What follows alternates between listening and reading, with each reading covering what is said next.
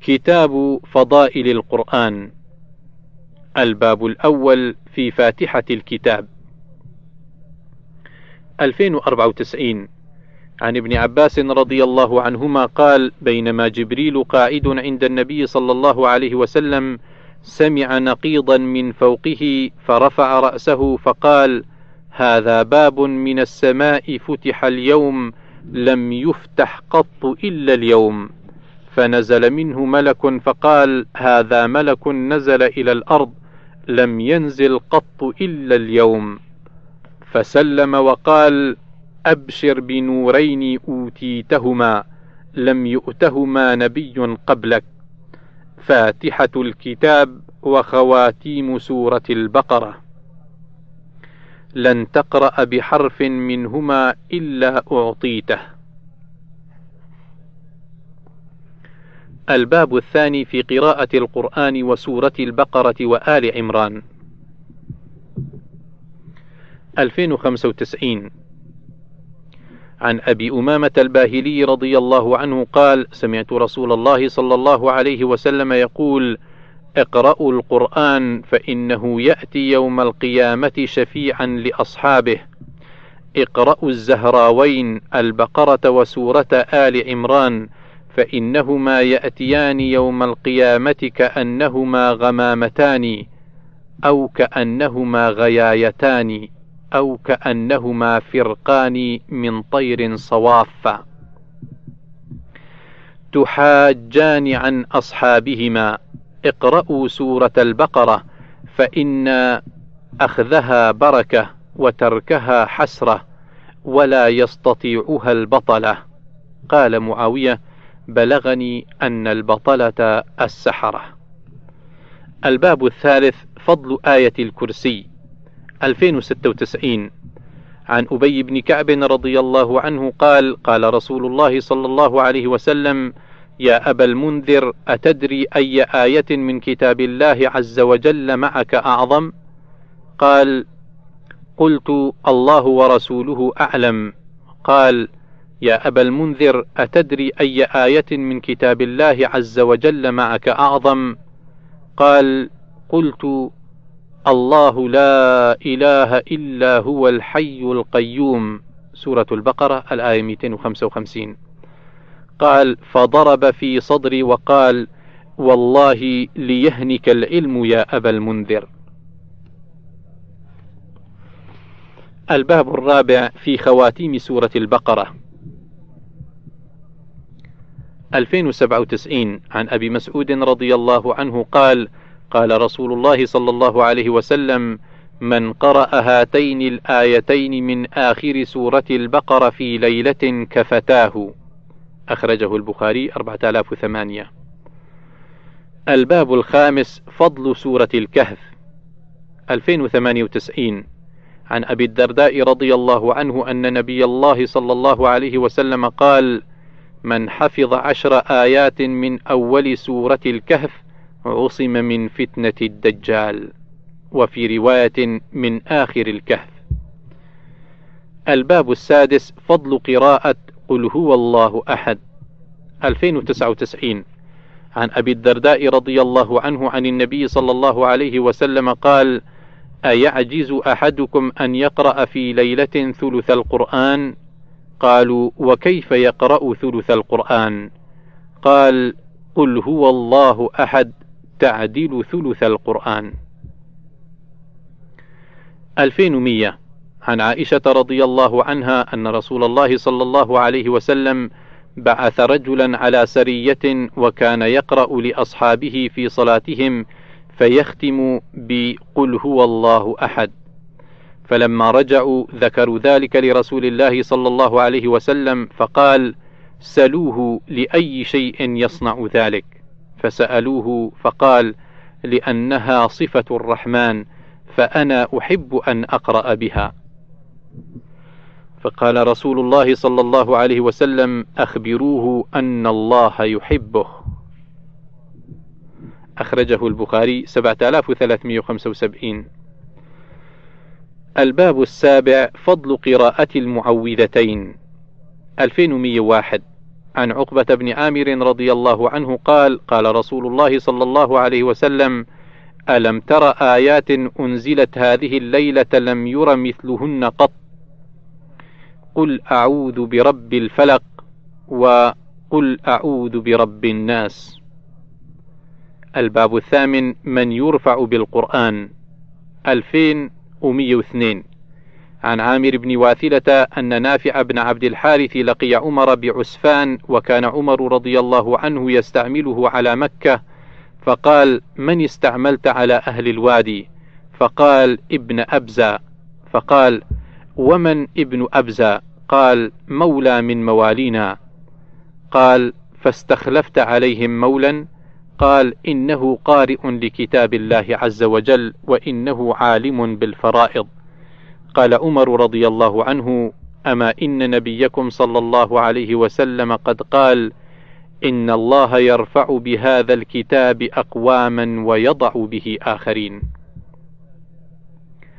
الباب التاسع فضل تعلم القرآن 2103 عن عقبة بن عامر رضي الله عنه قال خرج رسول الله صلى الله عليه وسلم ونحن في الصفة فقال أيكم يحب أن يغدو كل يوم إلى بطحان أو إلى العقيق؟ فيأتي منه بناقتين كوماوين في غير إثم ولا قطع رحم. فقلنا يا رسول الله كلنا يحب ذلك. قال أفلا يغدو أحدكم إلى المسجد فيعلم أو يقرأ آيتين من كتاب الله خير له من ناقتين وثلاث خير له من ثلاث وأربع خير له من أربع ومن أعدادهن من الإبل. الباب العاشر مثل من يقرأ القرآن ومن لا يقرأه. 2104 عن أبي موسى الأشعري رضي الله عنه قال قال رسول الله صلى الله عليه وسلم مثل المؤمن الذي يقرأ القرآن مثل الأترجة ريحها طيب وطعمها طيب. ومثل المؤمن الذي لا يقرأ القرآن مثل التمرة لا ريح لها وطعمها حلو. ومثل المنافق الذي يقرأ القرآن مثل الريحانة ريحها طيب وطعمها مر. ومثل المنافق الذي لا يقرأ القرآن كمثل الحنظلة ليس لها ريح وطعمها مر. أخرجه البخاري 5020 الباب الحادي عشر في الماهر بالقرآن والذي يشتد عليه. 2105 عن عائشة رضي الله عنها قالت قال رسول الله صلى الله عليه وسلم الماهر بالقرآن مع السفرة الكرام البررة والذي يقرأ القرآن ويتتعتع فيه وهو عليه شاق له أجران. أخرجه البخاري 4937 الباب الثاني عشر تنزل السكينة لقراءة القرآن. تنزل السكينة لقراءة القرآن. 2106 عن البراء رضي الله عنه قال كان رجل يقرأ سورة الكهف وعنده فرس مربوط بشطنين فتغشته سحابة فجعلت تدور وتدنو وجعل فرسه ينفر منها. فلما أصبح أتى النبي صلى الله عليه وسلم فذكر ذلك له فقال تلك السكينة تنزلت للقرآن. أخرجه البخاري 5011 2107 عن أبي سعيد الخدري رضي الله عنه أن أسيد بن حضير رضي الله عنه بينما هو ليلة يقرأ في مربده إذ جالت فرسه فقرأ ثم جالت أخرى فقرأ ثم جالت أيضا فقال أسيد فخشيت أن تطأ يحيى فقمت إليها فإذا مثل الظلة فوق رأسي فيها أمثال السرج عرجت في الجو حتى ما أراها. قال فغدوت على رسول الله صلى الله عليه وسلم فقلت يا رسول الله بينما أنا البارحة من جوف الليل أقرأ في مربدي إذ جالت فرسي فقال رسول الله صلى الله عليه وسلم اقرأ ابن حضير. قال فقرأت ثم جالت أيضا. فقال رسول الله صلى الله عليه وسلم اقرأ ابن حضير. قال فقرأت ثم جالت أيضا. فقال رسول الله صلى الله عليه وسلم اقرأ ابن حضير. قال فانصرفت. وكان يحيى قريبا منها خشيت أن تطأه فرأيت مثل الظلة فيها أمثال السرج عرجت في الجو حتى ما أراها. فقال رسول الله صلى الله عليه وسلم تلك الملائكة كانت تستمع لك ولو قرأت لأصبحت يراها الناس ما تستتر منهم. أخرجه البخاري 5018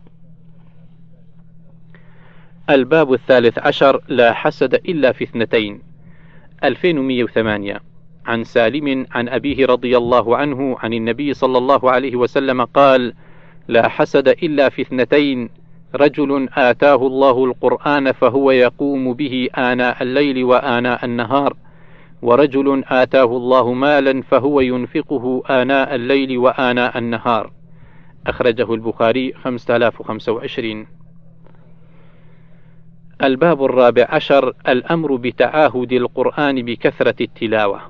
2109 عن عبد الله بن عمر رضي الله عنهما أن رسول الله صلى الله عليه وسلم قال: إنما مثل صاحب القرآن كمثل الإبل المعقلة. إن عاهد عليها أمسكها وإن أطلقها ذهبت. أخرجه البخاري 5031 2110 عن عبد الله بن مسعود رضي الله عنه قال: قال رسول الله صلى الله عليه وسلم: بئس ما لأحدكم يقول نسيت آية كيت وكيت بل هو نسي. استذكروا القرآن فله أشد تفص تفصيا من صدور الرجال من النعم بعقلها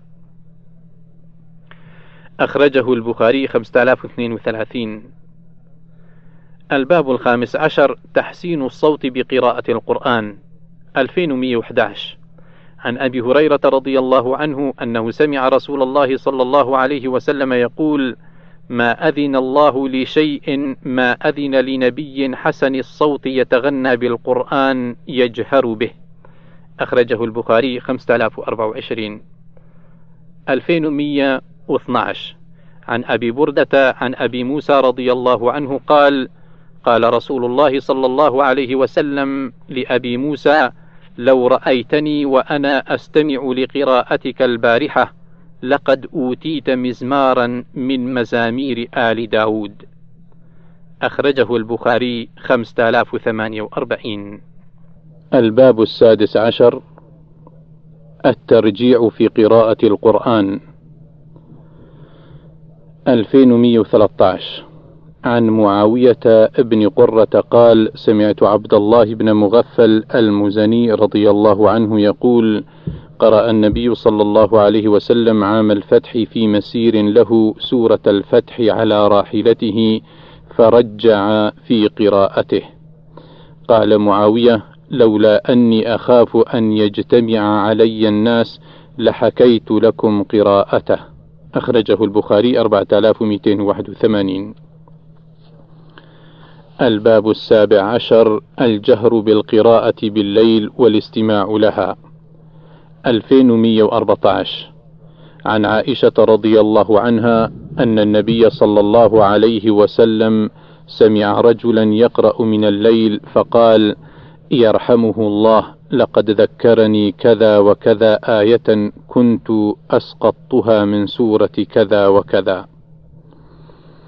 أخرجه البخاري 5062 الباب الثامن عشر. أنزل القرآن على سبعة أحرف.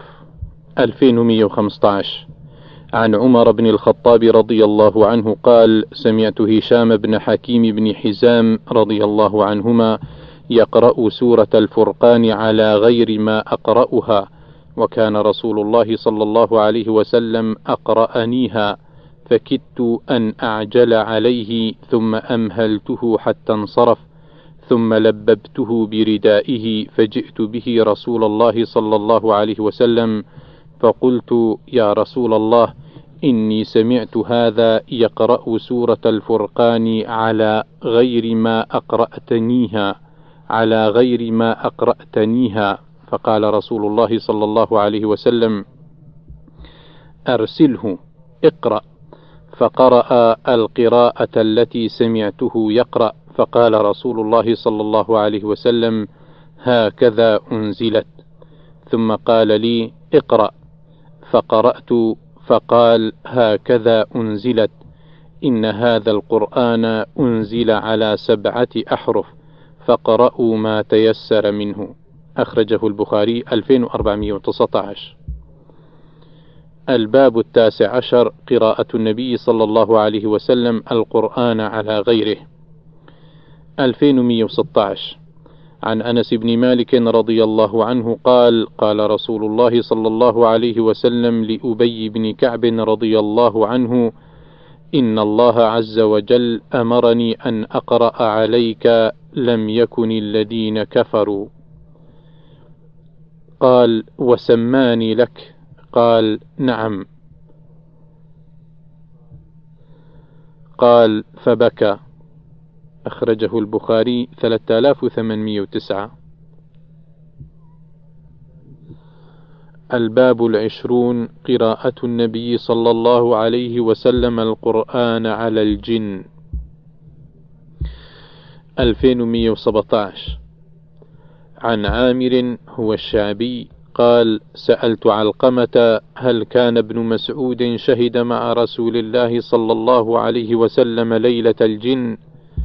قال فقال علقمة أنا سألت ابن مسعود فقلت هل شهد أحد منكم مع رسول الله صلى الله عليه وسلم ليلة الجن؟ قال لا ولكنا كنا مع رسول الله صلى الله عليه وسلم ذات ليلة ففقدناه فالتمسناه في الأودية والشعاب فقلنا استطير أو اغتيل. قال فبتنا بشر ليلة بات بها قوم فلما أصبحنا إذا هو جاء من قبل حراء. قال فقلنا يا رسول الله فقدناك فطلبناك فلم نجدك. فبتنا بشر ليلة بات بها قوم. فقال أتاني داعي الجن فذهبت معه فقرأت عليهم القرآن. قال فانطلق بنا فأرانا آثارهم وآثار نيرانهم. وسألوه الزاد فقال لكم كل عظم ذكر اسم الله عليه يقع في أيديكم أوفر ما يكون لحما وكل بعرة علف لدوابكم. فقال رسول الله صلى الله عليه وسلم فلا تستنجوا بهما فإنهما طعام إخوانكم. 2118 عن معن قال سمعت أبي قال سألت مسروقا من آذن النبي صلى الله عليه وسلم بالجن ليلة استمعوا القرآن؟ فقال حدثني أبوك يعني ابن مسعود رضي الله عنه أنه آذنته بهم شجرة. أخرجه البخاري 3859 الباب الحادي عشر. استماع النبي صلى الله عليه وسلم القرآن من غيره. 2119 عن عبد الله بن مسعود رضي الله عنه قال قال لي رسول الله صلى الله عليه وسلم اقرأ علي القرآن. قال فقلت يا رسول الله أقرأ عليك وعليك أنزل. قال إني أشتهي أن أسمعه من غيري. فقرأت النساء حتى إذا بلغت فكيف إذا جئنا من كل أمة بشهيد وجئنا بك على هؤلاء شهيدا. الآية 41 رفعت رأسي أو غمزني رجل إلى جنبي فرفعت رأسي فرأيت دموعه تسيل. أخرجه البخاري 5055 2120 عن عبد الله بن مسعود رضي الله عنه قال كنت بحمص فقال لي بعض القوم اقرأ علينا فقرأت عليهم سورة يوسف عليه السلام قال فقال رجل من القوم والله ما هكذا أنزلت. قال قلت ويحك والله لقد قرأتها على رسول الله صلى الله عليه وسلم فقال لي أحسنت. فبينما أنا أكلمه إذ وجدت منه ريح الخمر قال فقلت أتشرب الخمر وتكذب بالكتاب؟ لا تبرح حتى أجلدك. قال فجلدته الحد. أخرجه البخاري خمسة آلاف واحد. الباب الثاني والعشرون الزجر عن الاختلاف في القرآن 2121 عن عبد الله بن عمرو رضي الله عنهما قال هجرت إلى رسول الله صلى الله عليه وسلم يوما. قال فسمع أصوات رجلين اختلفا في آية فخرج علينا رسول الله صلى الله عليه وسلم يعرف في وجهه الغضب فقال إنما هلك من كان قبلكم باختلافهم في الكتاب. 2122 عن جندب بن عبد الله البجلي رضي الله عنه قال قال رسول الله صلى الله عليه وسلم اقرأوا القرآن ما ائتلفت عليه قلوبكم فإذا اختلفتم فيه فقوموا. أخرجه البخاري 5060